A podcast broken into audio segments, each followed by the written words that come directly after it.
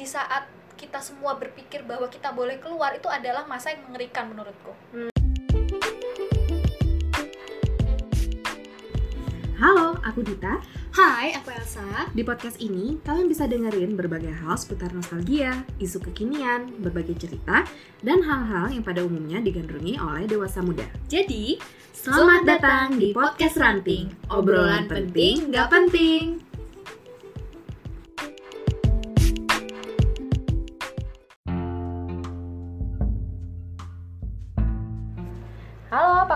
semuanya? Nggak terasa nih ya, kita udah masuk di masa new normal nih Di mana kita melakukan kegiatan normal kembali seperti biasa Dan masih dalam keadaan di tengah pandemi COVID-19 ini nih tapi sebenarnya pas menuju new normal ini alias masa transisi nggak ada bedanya nggak sih sama sekarang?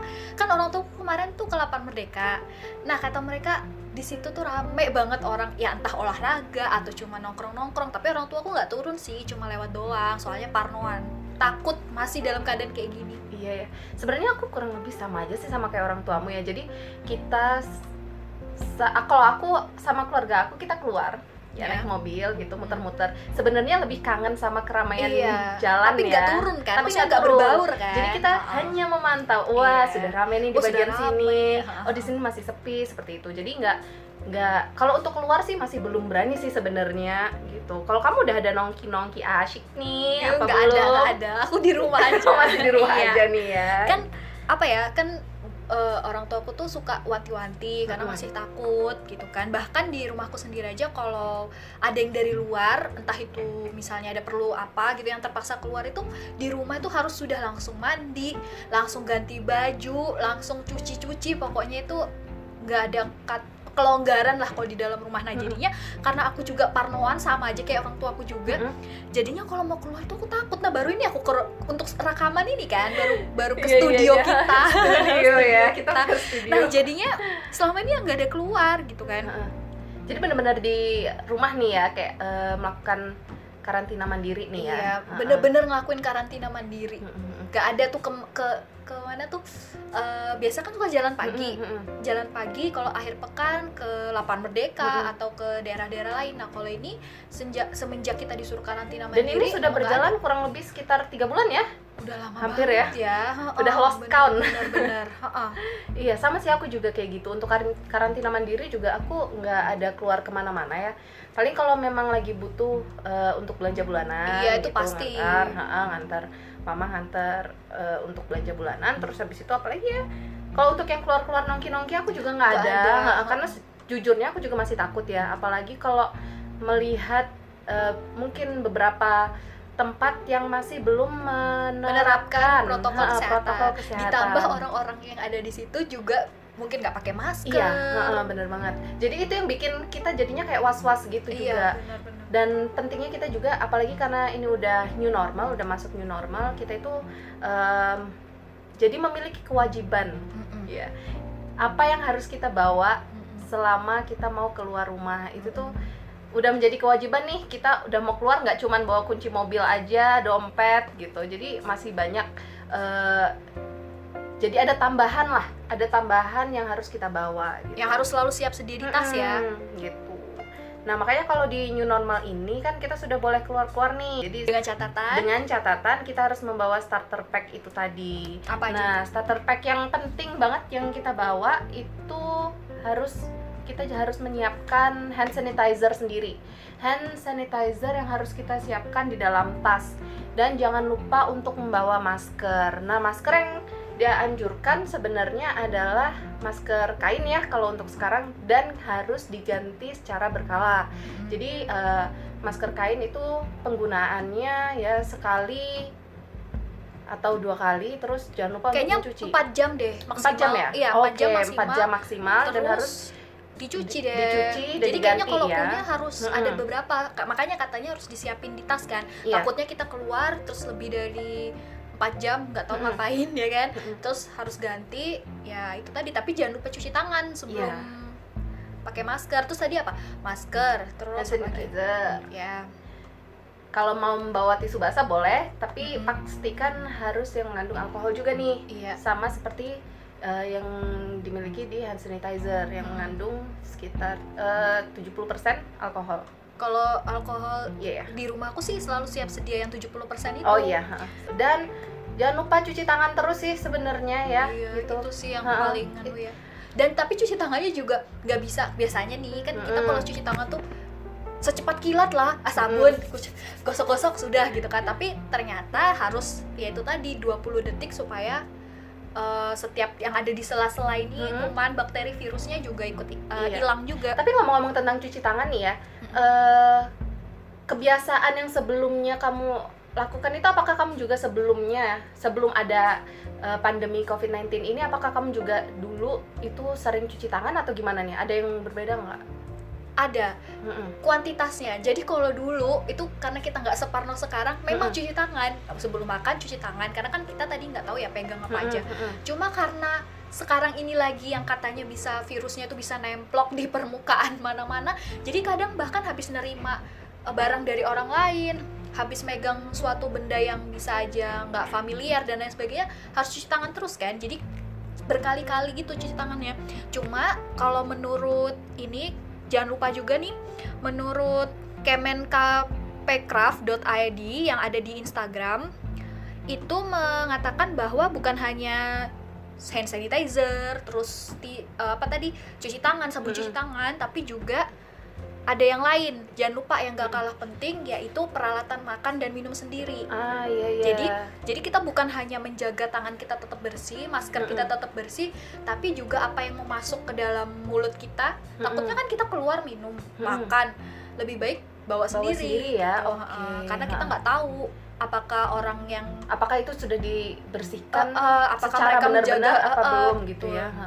Jadi ke kehigienisan alat makan itu juga penting ya Iya. gitu.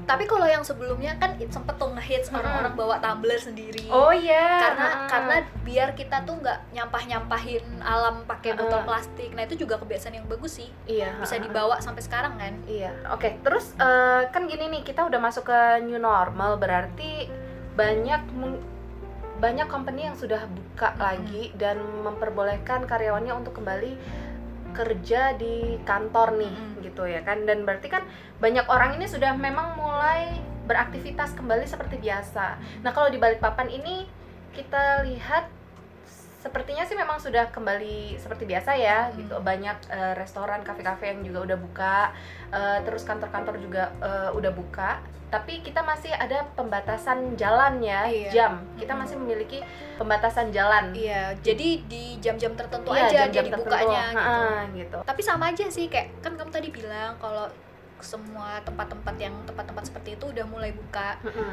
Kalau menurut aku sih gimana ya kan mereka itu tempat bisa dibilang tempat orang dari mana-mana datang ke situ kan kayak dari ka- di kantor aja si A B C D dari arah mana-mana masuk ke situ gitu kan Mm. berarti kan tempat itu kita nggak tahu tadi temen rekan kita tuh dari mana si A dari mana gitu kan Mm-mm. kita jadinya agak takut gak sih kayak mau apa ya Nah, mau iya. melakukan hal-hal yang sebelumnya dianggap normal terus Iya. sekarang karena keadaannya kayak gini kita jadi agak mikir Makanya gak sih si A itu- itu aduh dari mana sih dia?" Iya. gitu makanya itu kita perlu juga social distancing Iya, ya kan benar, kita benar, harus menjaga benar. jarak juga jadi yang biasanya ah cipika cipiki gitu jadi jadi harus ah udah cuci tangan Iya, belum nih bener-bener. Terus Gitu. bawaan kita juga yang semula di tas mungkin ada ya tipikal orang yang suka uh, persiapannya matang dari Mm-mm. dari zaman sebelum uh, pandemi ini. Jadi dia suka bawa-bawa barang banyak di tasnya. Tapi ada juga kan orang yang suka simple aja, kayak cuma bawa HP, dompet kalau mau pergi ke mana-mana. Iya. Nah tapi karena sekarang lagi masa kayak gini ya tasnya ya harus Penuh ya isinya harus ya. penuh juga ada ada ada hand sanitizer, masker, uh, masker cadangan dan lain-lain. Mm-mm. Iya, jadi memang tambahan di dalam tas itu jadi ada ya yang Iya. harus dibawa itu gitu. Nah, kalau kamu sendiri nih, Dit, menurut kamu gimana tuh tentang uh, kerja yang dulu dari rumah sekarang sudah mulai kembali lagi ke kantor? Eh, kalau aku sebenarnya sekarang sih masih work from home ya. Heeh. Karena eh, di bidang edukasi saat ini sih kalau kita lihat sekolah masih belum pada buka ya Hmm. jadi eh, untuk saat ini masih work from home cuman ya itu tadi karena banyak kantor-kantor yang udah dibuka ya semoga aja mereka juga sudah mengikuti protokol kesehatan ya protokol kesehatan gitu di mana mereka eh, seharusnya setiap kantor harus menyiapkan eh, hand sanitizer Hmm. untuk pengecekan suhu Iya. juga dan mungkin harus dilakukan disen me- menggunakan apa Disinfektan, disinfektan ya oh. disinfektan secara berkala Iya, juga benar. gitu dan untuk peng- penggunaan disinfektan itu ya mungkin ya harus disiapin lagi kan budgetnya sendiri untuk Iya, eh, ada budget untuk itu. sendiri gitu. gitu jadi memang ya itu harus diinin apalagi kalau kantor itu ya memang udah buka setiap hari ya Hmm. gitu memang agak pelik juga sih ya Mm-mm. maksudnya gini kan eh, karena latar belakangku K3 Mm-mm. jadi sebenarnya bidang seperti itu kan juga pekerjaannya K3 ya bagaimana Iya. dia menjaga eh, karyawannya apalagi di perusahaan itu supaya karyawannya ini tetap sehat karena itu haknya pekerja kan Iya. yang harus dilindungi oleh si perusahaan ini Mm-mm. cuma eh, sayangnya walaupun sepertinya udah ada mulai kemajuan sih orang-orang Hmm. sudah mulai berkembang ke arah peduli K3 tadi tapi sayangnya juga masih ada perusahaan yang belum gitu nah jadi kalau menurut aku ini bakal jadi tantangan juga buat mereka karena mereka kan ngerasa kalau kita ngelakuin persiapan tuh duit lagi yang keluar, Iya, duit ha-ha. lagi yang keluar untuk mengecek suhu aja setiap perusahaan sudah harus punya itu kan Iya. butuh uang lagi Mm-mm. Terus kalau bagaimana dengan perusahaan yang memang dari sebelum era pandemi ini sudah acuh tak acuh, maksudnya mereka nggak terlalu peduli dengan itu, pasti kan juga bakalan apa ya, bakalan kebiasaan tuh kan susah dirubah Iya, gitu kan. Jadi kalau yang aku dengar juga ini yang lebih eh, memang lebih menjadi tantangan buat mereka ini adalah budgetnya untuk yaitu tadi misalnya karyawan, contohnya mekanik. Kan Mm-mm. kadang di apa ya mereka disuruh membetulkan alat berat di daerah lain di wilayah Mm-mm. lain. Mau ke sana aja mereka harus rapid test. Iya, dan itu cuma berlaku sekian hari gitu kan. benar, benar. sedangkan mereka nanti di sana berapa lama? Mereka mau kembali lagi harus rapid Tes, test lagi. Bayangin perusahaan ini harus melakukan hal itu berulang-ulang gitu. Berarti kan yang semulanya nggak menjadi budget apa ya nggak bis nggak menjadi anggaran mereka jadi Jadi itu ada tadi, nih, ada- ada ada- uh, uh, dianggarkan untuk itu gitu sih jadi Oke. ya setuju nggak sih kalau misalnya di era new normal ini atau kenormalan baru ini kamu lebih memilih untuk masih boleh kerja dari rumah Iya, Hmm. karena ini kayaknya kalau aku lihat mungkin ini bakal jadi kebiasaan ya new normalnya kita tadi Mhm. di mana kalau eh, mungkin beberapa company juga eh, masih menyarankan untuk ya itu tadi karena untuk menjaga karyawannya gitu jadi mereka menyarankan oke masih memperpanjang work from home ini tadi gitu kayak seperti yang dikutip di IDN Times nih ya ada beberapa company di luar negeri yang besar seperti Google. Twitter gitu, Facebook mereka masih eh, memperbolehkan karyawannya untuk bekerja dari rumah gitu untuk memin- eh, meminimalisir Mm-mm. penyebaran eh, COVID-19 ini. tapi itu sebenarnya bagus juga gak sih maksudnya itu kan jadi cukup uh, mengurangi beban perusahaan juga kan kalau misalnya dia jadinya kan dia bisa melindungi karyawannya karena kan Mm-mm. karyawannya kerja dari rumah tuh Mm-mm. Dan cost untuk eh, operasional jadi berkurang Iya, sih ya, betul. kayak seperti eh, penggunaan listrik dalam kantor, terus apa lagi ya? Iya sih, Ya, biaya operasional biaya itu ya. operasional itu tadi. ha-ha. kemarin uh, pas lagi karantina mandiri berarti kan tadi kamu udah bilang karena kamu kerja di bidang edukasi dan memang sekolah belum uh, mulai masuk lagi jadinya otomatis dari rumah kan kerjanya nah itu gimana tuh kesannya pasti beda kan apalagi kamu tuh berhubungan dengan orang banyak Mm-mm, bukan hanya orang yang di belakang meja mm-mm. terus pas kerja dari rumah tuh gimana sih tantangannya Eh, sebenarnya tantangannya kalau untuk dibilang baru sih memang ini baru ya. Jadi memang eh, penggunaan platform pun juga baru. Mm-mm. sistem yang digunakan itu tadi kita harus belajar lagi cara penggunaannya seperti apa gitu. Dan kalau untuk secara bersosialisasi langsung bersama orang banyak itu melalui online suasananya aja sih yang beda. Kurang apa tuh? Kurang sebenarnya kalau dibilang kurang seru sih enggak juga ya. Tapi ya itu tadi kita kan kalau namanya kita manusia kan kita pasti harus bersosialisasi ya sama orang kalau misalkan kita cuman online aja itu rasanya ya itu tadi kurang merasakan bahwa mereka itu ada di sini gitu Kalau partisipasi mereka gimana? kalau partisipasi mereka sih seru-seru aja ya gitu karena mungkin Apa adalah mereka bosen juga di rumah Ah, ah, atau mereka bosan juga Ah. di rumah jadi ya ya udah terus kalau misalnya nih kan kalau kamu ketemu secara langsung bisa ngawasin tuh Mm-mm. si A ngapain, si B ngapain. Nah, kalau dari jarak Kalau- jauh kayak gini gimana? kalau secara online itu mereka itu jadi lebih sesuka hati ya Hmm. kalau mau dibilangin itu jadi jadi bilang agak agak susah nih karena mereka pun di rumah juga sebenarnya banyak ini gangguan bukan gangguan apa sih banyak Dis- eh, apa sih? dis- apa yang bisa mendistraksi mereka distract lah ya, ya. Oh. banyak yang jadi distractnya Oh, mereka oh, gitu oh. jadi eh, bisa jadi dengan orang yang ada di rumah Iya. eh, orang yang ada di rumah sendiri seperti mungkin orang tua yang lagi berkomunikasi juga yang lagi masak iya. gitu kan Beda lah sama di Ah, kelas ya. sama di kelas kalau di Oh. kelas itu kan memang memang untuk Ah, belajar. memang untuk belajar kalau di rumah bisa aja nanti sambil main HP sambil eh, baca buku yang lain gitu jadi kalau untuk fokus mungkin agak ya itu tadi mungkin yang kurang adalah fokus kali ya fokusnya jadi berkurang sih Gimana tuh? Maksudnya kamu gimana bikin anak-anak itu buat fokus lagi?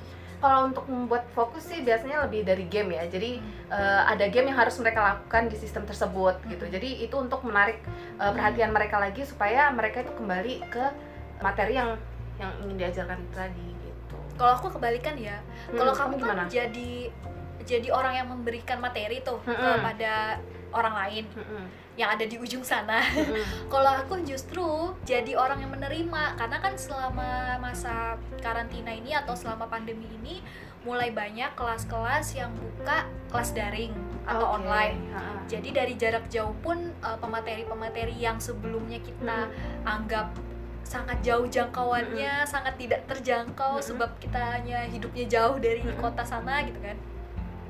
Gara-gara karantina ini kan mereka pasti muter otak juga dong. Iya. Gimana caranya supaya mereka dapat penghasilan juga dengan tetap memberikan materi gitu kan walaupun ya itu tadi seminar jadi nggak bisa secara langsung jadinya webinar gitu. Mm-mm.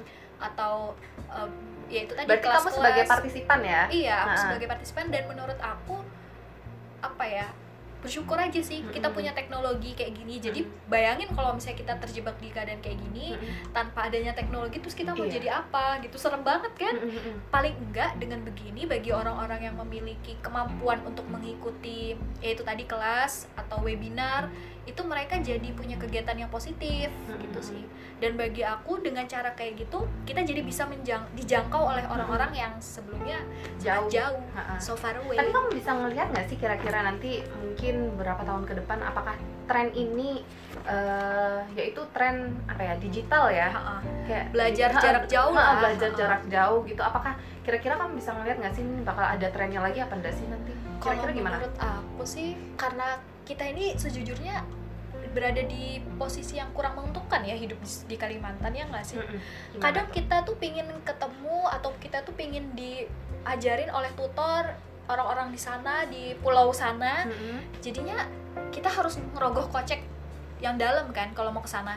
Misalnya nih contohnya kalau aku aku pengen ikut materinya atau diajarin oleh penulis em, A gitu kan Hmm. tapi untuk mencapai sana itu aku harus bayar lagi bukan hanya bayar kelasnya bayar akomodasinya bayar biaya pesawat iya, iya. itu Ha. banyak Cost banget ya. lebih Ha, banyak ha, daripada aku harus ikut kelasnya ikut kelasnya Ha-ha. tapi dengan begini enggak dan mungkin bisa aja penyelenggara itu ngerasa oh ternyata dengan aku mengadakan kelas daring aku bisa menjangkau orang-orang di luar pulau Jawa Mm-mm. dari mana aja bisa ikutan dan mereka bisa mendapatkan materi yang sebelumnya cuma bisa diperoleh eksklusif oleh orang-orang yang bisa datang ke tempatnya Mm-mm. saja gitu. Jadi kalau menurut aku bisa jadi ini akan menjadi eh, kemajuan yang bagus untuk dalam bidang pendidikan melalui teknologi sih. Iya sepertinya aku juga ngelihat kayak gitu sih.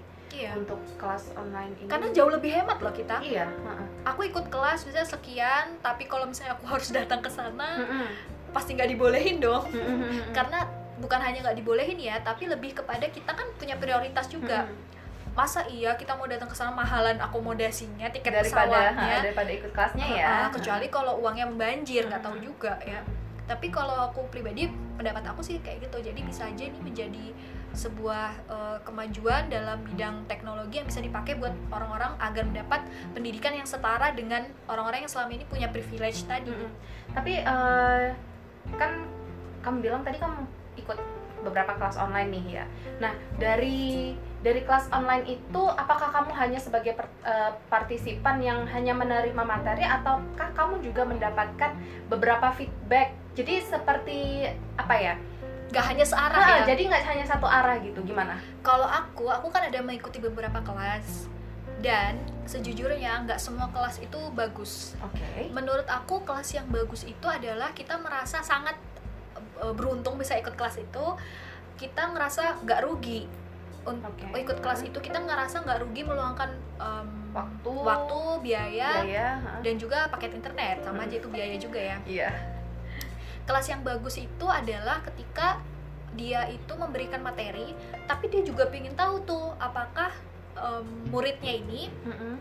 ngerti dengan materinya dia Oke. jadi kita itu kalau misalnya ikut-ikut kelas doang tanpa dicek eh, tanpa ada tugas rumah ya Mm-mm. itu mereka kan jadi kayak cuma ini nih makan nih. Tapi mereka nggak tahu kan anak itu nganggep masakannya ini sudah enak atau enggak kurang bumbu apa aja. Iya, iya. sedangkan di kelas yang aku ikutin itu ada beberapa macam em, tipenya. Ada yang dia tipe searah jadi kayak cuma ngasih materi ngasih materi doang. Tapi ada juga yang sangat padat berisi dan dia bisa memberikan jawaban yang selama ini nggak aku tahu Oke. menurut aku kelas yang baik itu adalah ketika mereka tuh bisa memberikan materi yang selama ini ternyata kita tahu tapi ternyata bisa aja kita nggak cukup tahu Mm-mm. secara dalam gitu, ha? atau kita nggak tahu sama sekali tapi akhirnya jadi tahu tapi kalau cuma diulang-ulang aja ya pasti kita bakal kayak nyesel dong Mm-mm. ikut kelas itu Mm-mm. jadi menurut aku lebih baik kalau kita mau ikut kelas itu jangan dipandang murah tidaknya kelasnya Mm-mm. tapi misalnya nih ada kelas 100.000 ribu terus nanti kita ikut lagi kelas serupa 100.000 ribu bayangin udah ada berapa kelas misalnya 500.000 ribu keluar Mm-mm. eh ternyata ada nih suatu komunitas atau lembaga yang mengadakan kelas dengan fasilitas ada dikasih apa ya umpan balik tadi Mm-mm. feedback tadi yang harusnya itu bisa membuat kita jadi lebih memahami materi terus kita tadi nggak jadi ikut karena kita udah terlanjur ikut kelas-kelas lain Iya, iya, gitu iya. jadi lebih baik pilihlah kelas yang gimana ya ngomongnya ya yang memberikan fasilitas bukan hanya materi Mm-mm. tapi bagaimana dia memberikan umpan balik buat si muridnya Oke, jadi untuk eh, jadi bisa membantu kita juga untuk mengembangkan diri ya. iya gitu. bener karena kalau cuma searah aja ya mungkin paham pada saat itu tapi buktinya apa Iya. apakah Tidak sesuai diaplikasikan iya langsung ya. apakah sesuai sama mentornya Mm-mm. yang diajarkan oleh si mentor kalau ternyata melenceng Iya. nggak ada yang tahu nggak ada yang mau ngasih kita jawaban kan Mm-mm. itu sih menurut aku bagus banget sih ini Oke. tapi pilih-pilih juga Oke, jadi kalau kembali ke topik kita tadi eh, kenormalan Uh, new uh, normal, Ya, normal new- baru ini dan kebiasaan-kebiasaan Iya. yang harus kita, kita lakukan. lakukan Nah, gitu ya. kira-kira ada nggak sih kamu eh, apa kebiasaan lama yang susah kamu yang susah kamu hilangkan Iya, hilangkan apalagi dengan ke new normalan ini kita harus melakukan hal-hal yang agak ribet iya, daripada uh-uh. biasanya gitu. kalau aku kan aku memang kuliah di Samarinda Hmm. nah di Samarinda tuh sudah sudah tahu ya kalau yang Samarinda lingkungannya memang berdebu beda sama di Balikpapan maksudnya di Balikpapan memang panas tapi nggak berdebu Mm-mm. kalau di Samarinda dia cenderung berdebu dan banyak asap knalpot juga karena aku kan jalan kaki tuh Mm-mm. tapi mau jalan kaki maupun naik kendaraan uh, atau naik motor di sana itu semua rata-rata pakai masker itu sangat pemandangan yang sangat wajar. Oke. Jadi sebelum pandemi ini Mm-mm. kalau kalian ke Samarinda dan ke tempat anak-anak ku- kuliahnya atau di jalanan orang pakai masker itu sangat wajar karena kayak sudah jadi kebiasaan aja sih Mm-mm. anak-anak kuliah tuh pakai masker Iya, iya. apalagi di jalan masuk kampus yang selalu kalau siang itu aduh bener-bener hirup Padat asap ya. knalpot Mm. aja itu orang-orang udah udah pakai masker udah sejak lama. Jadi pas lagi pandemi kayak gini kurasa pemandangan orang pakai masker nggak aneh. Beda sama Mm. Balikpapan Oke, tapi kalau kamu Kalau sendiri kan gimana? beda ya. Kalau kamu apakah kamu dari dulu sudah Iya, aku udah- aku selalu pakai masker. Karena aku nggak tahan bau knalpot. Aku Oke. nggak hidungku kan kalau nyium bau-bau yang kayak gitu nggak Mm. suka tapi dengan masker kain. Jadi udah dari dulu tuh Mhm. kalau nggak pakai masker kain ya masker bedah yang itu. Iya, masker Nah jadi udah udah kebiasaan. Kalau dari dulu selalu pakai masker biar cuma belanja di warung tapi kan lewat jalanan Mm-mm. padet tuh namanya juga anak kuliah kan wilayah anak kuliah rame Iya. jadinya ya selalu pakai masker Kalau aku nggak sih, kalau aku zaman dulu itu aku paling nggak suka pakai masker. Kenapa? Sebenarnya susah, karena agak susah agak bernafas susah ya sebenarnya. Dan aku memang dulu itu paling nggak suka sebenarnya pakai masker. Tapi kalau untuk cuci tangan dari dulu ya, dari dulu aku sudah membiasakan untuk Iya. sebelum melakukan apa pun itu pasti cuci tangan dulu. Sebelum makan cuci tangan. Pokoknya sebelum ap- sebelum habis megang Ah, apa gitu cuci tangan ah, gitu pasti mas kalau untuk masker eh, menurut aku sih itu yang jadi agak baru sih untuk yang aku lakukan sekarang itu karena kita juga harus melindungi diri kita sendiri jadi nggak cuma hanya orang yang sakit aja yang menggunakan masker tapi kita juga perlu melindungi diri kita sendiri juga bener karena bagaimana kalau orang tuh sakit tapi dia nggak mau pakai masker Benar. terus kita cuma mentalnya cuma oh kan yang sakit aja pakai masker Hmm. gitu kan Nah dulu tuh aku sempet punya pemikiran gitu. kayak gitu, Nah, makanya dulu tuh paling anti sebenarnya pakai masker. Jadi apalagi kalau di eh, dulu kan kuliahnya di Surabaya dan Hmm. di Surabaya itu juga banyak sih Uh-uh. kena eh, ya itu bau- tadi asap Nah, kendaraan asap tadi asap kena asap kendaraan gitu. Tapi udah zaman dulu tuh udah cuek aja gitu. Kalau sekarang ya sebenarnya kalau mulai menggunakan masker aku udah mulai baru beberapa tahun terakhir ini baru ya bisa dibilang 2019 kenapa tuh untuk gitu. menghindari panasnya balik papan atau gimana Eh, iya, kalau sekarang itu karena gampang gosong ya, skin eh, skincare mahal bu, ya kan. jadi ya itu, jadi kena panas, terus habis itu selalu sebenarnya dari dulu tuh selalu diingetin sama orang tua untuk jangan lupa masker gitu, jangan lupa cuci tangan. Udah dari Iya, dulu itu, mau ke mana pun jangan lupa cuci tangan, jangan lupa pakai masker. Cuman dulu tuh dablek aja gitu. Sekarang ya akhirnya karena udah uh Balikpapan panas banget ya, bahkan naik motor pun baru akhir-akhir ini juga menggunakan sarung tangan. masalahnya gitu. bukan hanya skincare aja Mm-mm. tapi kalau sudah hitam susah balik lagi Oh iya, Heeh. benar, benar sekali. Jadi gampang gosongnya susah balikinnya Iya. Jadi itu tadi sih kalau kebias kebiasaan lama yang ini. Kalau aku kebiasaan baru yang agak anu tuh hand sanitizer sih Apa aku sejujurnya kurang suka kayak baunya hand sanitizer Oh gitu. Kukirain Iya. kayak enggak Dan sama rasanya. sama rasanya juga karena sebenarnya hand sanitizer kan nggak boleh ya dipakai secara berkali-kali. Aku nggak Oke. tahu kenapa tahu sih.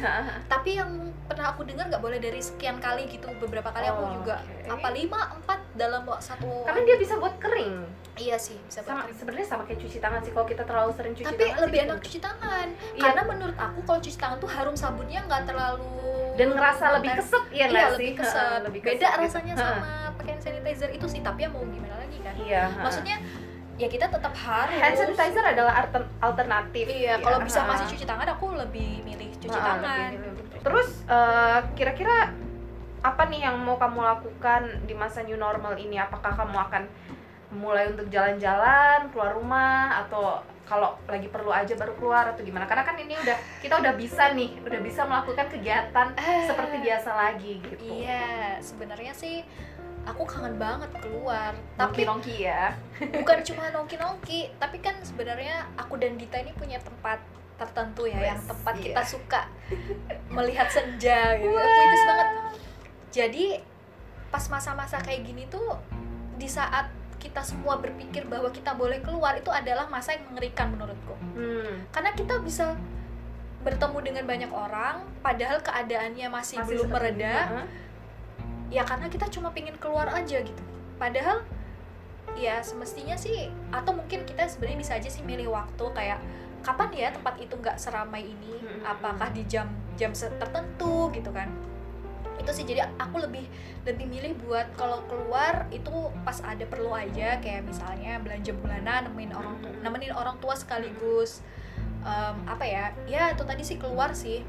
Cuma itu pun harus jam-jamnya harus diperhatikan. Mm-mm. Kalau misalnya akhir pekan sore aduh jangan harap Mm-mm. Karena pasti jangan harap ya. iya Mm-mm. betul terus apa ya aku pingin apa ya, lihat laut sih Oke. itu sih masih wajar aja di dalam di dalam mobil atau di atas motor nggak usah ke kerumunan juga masih bisa By the way juga. orang tuamu kemarin pas lagi jalan-jalan di lapangan Merdeka itu sekitaran jam berapa? itu? jalan-jalan sih cuma lewat Iya maksudnya lewat gitu. Mau jalan-jalan ya. Iya maksudnya uh, melewati uh, lapangan Merdeka itu kira-kira sekitar jam berapa tuh kok?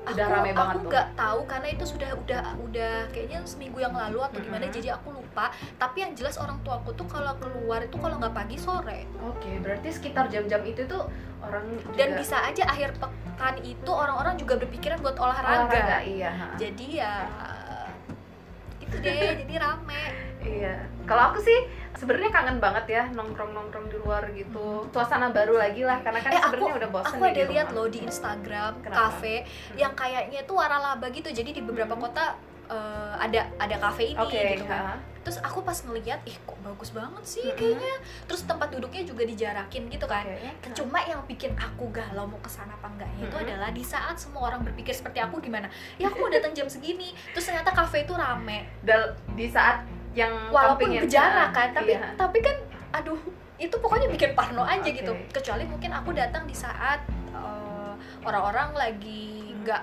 nongki di situ tapi ini masalahnya kafe baru dan Hmm. kamu tahu kan animonya Iya, orang iya, kalau iya, lagi kafe baru pingin datang ke situ Hmm. gitu kan si kamu nggak ke sana kalau misalnya nanti jika kapan ya tapi jika ya? ada jika. tidak ada orang yang ke sana.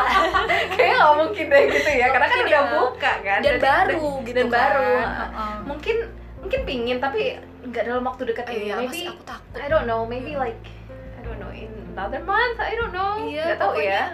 masalahnya satu penyakit itu bisa berapa gelombang loh. Iya. Dan dan dalam waktu beberapa tahun jadi Mm-mm. misalnya eh, bisa aja kita udah menuju puncak pertama Mm-mm. menuju puncak gelombang pertama terus nanti karena orang-orangnya nggak menjaga apa ya dia nggak melakukan protokol kesehatan sesuai yang Mm-mm. diperintahkan terus menimbulkan lagi gelombang kedua gitu Nah, kan. Itu. dan aku takut sih sebenarnya. Iya. karena kita belum kebal kan? Iya. Maksudnya apa dan ya? ini kan juga belum ada vaksinnya ya? Belum ada vaksinnya. Selain itu dit kalau dari yang aku baca juga di scientificamerican.com vaksin eh bukan bukan scientific American saya yang di scientificamerican.com itu tentang ini. Kenapa eh, corona ini menurut aku termasuk dia itu berbahaya? Karena dia kan gampang menular iya gampang banget menularnya. Jadi misalnya orang ini kita nggak tahu nih dia tuh sudah kena apa belum, karena kan mereka butuh waktu beberapa hari berhari-hari buat sampai gejalanya timbul. Itu pun gejalanya ada yang nggak ada, ada yang sedikit aja, ada yang ada yang bener-bener ada. bener-bener banyak. banyak. Kayak bener kita tuh nggak bisa, tahu. Heeh, Nggak- gitu kan. Itu orang yang belum kelihatan gejalanya tapi sudah ada virusnya bisa nularin orang lain. Sedangkan kalau dari yang aku bilang tadi, artikel dari scientificamerican.com beda dengan SARS. Kenapa dulu kita anteng-anteng aja waktu SARS Mm-mm. eh, nggak maksudnya nggak heboh kayak gini waktu SARS itu merebak seperti di Hong Kong dan Toronto itu adalah karena SARS itu untuk menulari orang itu butuh waktu. Jadi misalnya dia sudah kelihatan gejalanya nih, dia Hmm. sudah dicap penderita karena sudah ada gejalanya. Seminggu kemudian baru dia bisa nularin orang. oh gitu Iya, jadi kan dia sudah ditangani duluan nih. Hmm, Gitu. hmm. Jadi jadi nggak kayak corona yang dia masih baik-baik aja bisa nularin Iya, orang gitu kan. Jadi SARS itu gejalanya sangat jelas, nggak kayak corona yang berbeda-beda ke orang-orang gitu kan. SARS itu sangat jelas eh, dia susah bernapas Hmm. gitu kan.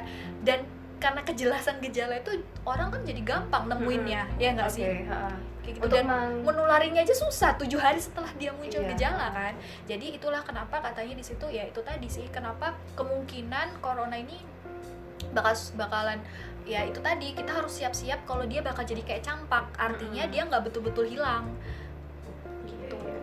kalaupun vaksin ada kamu tahu nggak sih vaksin itu harus kita tebus dengan dengan uang ya benar sih benar benar benar tadi kan kamu punya Ha, kebiasaan ha. baik tuh dengan mencuci tangan terus juga akhir-akhir ini karena balik papan panas kamu pakai masker sebelum pandemi gitu kan terus kamu sukses aja kan selama ini maksudnya Well, I berhasil to aja survive.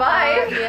karena kan kita mau selamat ya mau sehat dan Iya, selamat ha, jadi Iya ya. sih. ya itu tadi harus kita juga ya akhirnya mengikuti eh, saran pemerintah ya Jadi, untuk betul-betul nggak bisa cuek sih maksudnya kita tuh bukan hanya bukan hanya mikirin nasib diri sendiri kita Mm-mm. juga harus mikirin nasib orang lain belum lagi keluarga tempat kita pulang ke rumah kan Iya, jadi eh, ya semoga semua eh, sehat-sehat aja dan saling bisa melindungi dengan peduli pada diri sendiri dan orang lain. Caranya gimana? dengan hidup di masa kenormalan baru dan berusaha memperbaiki kebiasaan baru yang baik-baik juga. Jangan lupa untuk terus perbaharui informasi dari media, misalnya podcast ranting. Iya.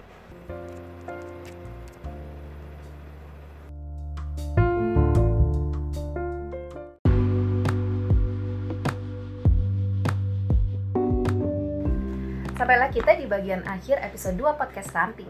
Harapannya melalui episode ini kita bisa sama-sama saling mengingatkan untuk lebih peduli ya. Nah, jangan lupa juga nih untuk ikuti Instagram kami at ngobrol underscore ranting buat dapat informasi terbaru atau berbagi ide dan cerita kalian.